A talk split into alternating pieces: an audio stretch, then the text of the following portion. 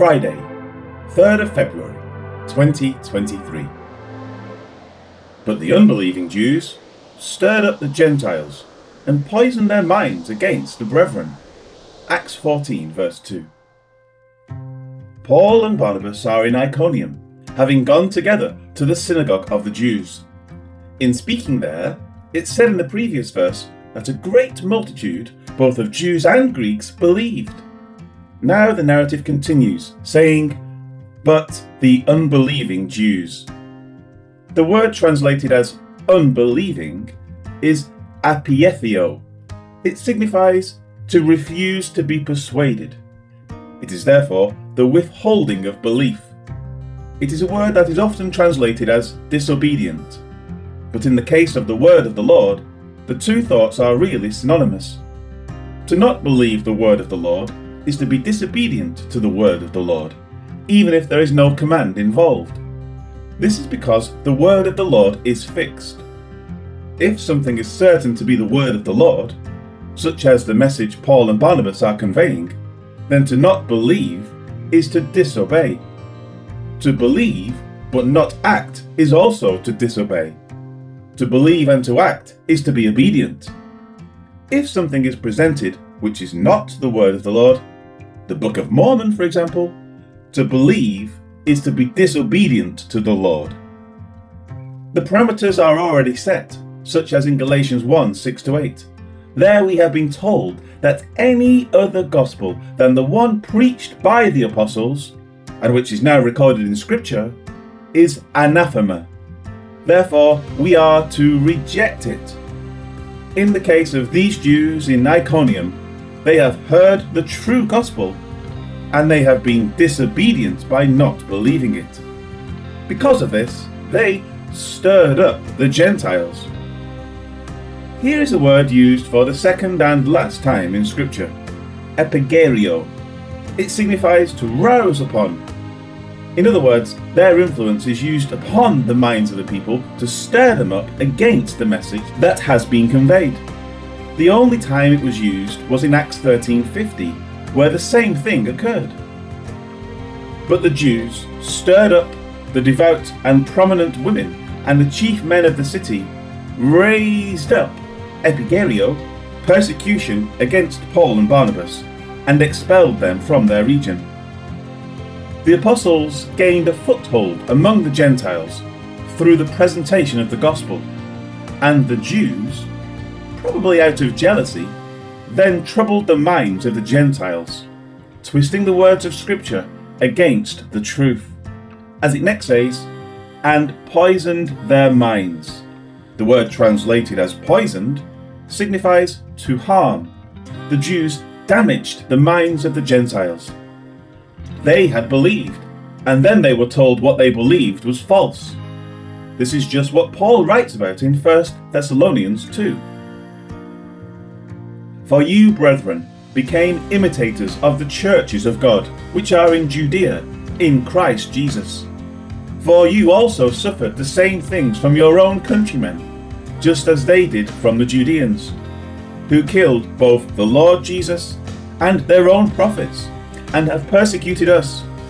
And they do not please God, and are contrary to all men, forbidding us to speak to the Gentiles, that they may be saved.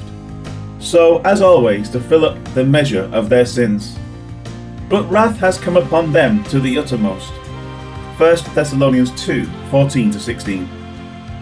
In that case, they forbid Paul and his companions from speaking to the Gentiles. In this case, they have called into question what was spoken to the Gentiles. But the same attitude is behind both. As for the poisoning of the minds of the Gentiles, Luke next records that it is against the brethren. The attack is personal. Rather than directly attacking the message, they have maligned the integrity of the believers in some way. Maybe they have said they were unqualified. Maybe they said they were heretics. Whatever personal attacks were levied against them, the next verse will show that the Lord was with them. He was there to defend the word that was being carried by his apostles. Life application. Nothing has changed in the past two millennia. There are those who attack those who carry the true gospel, and there are those that defend it. Sometimes it is necessary to include a verbal attack against a false teacher as well, explaining why the person is not to be trusted. In such cases, that attack should be based upon a deviation from the word. In other words, an unjustified attack is known as an ad hominem fallacy.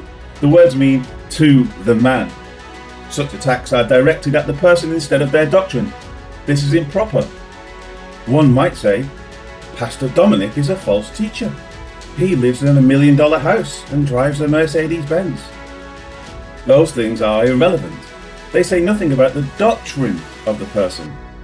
Unless the amount of wealth a person has or the lifestyle he leads is somehow connected to his false teaching, it is simply a red herring intended to harm the person without any reason behind it. However, if the doctrine of Pastor Dominic is incorrectly centered on money to make him rich, and if that can be substantiated, then calling this out is justified. All such things must be based on the Word. If they are, then what is wrong is properly highlighted. This was seen in the previous chapter, where Luke recorded that the Jews stirred up the devout and prominent women and the chief men of the city. He was highlighting that the intent of the Jews was to maintain control over the wealth and influence of these people. From this context, it can be inferred that they already had this control and they simply didn't want to lose it. Have care in how you deal with such things. Once one enters into fallacious attacks or diversions, the argument is tainted. Ask yourself, does this have any bearing on the word? If it does not, do not bring it up, or do not allow it to affect you if others have brought it up. Lord God, help us to think clearly and rationally as we evaluate your word and how it is presented by others. Also, help us to rightly defend it, not getting caught up in improper discussions or misdirection away from what is right. May we consider all things in light of what you have presented in your word, allowing it to be the standard for our thoughts and conduct. Amen.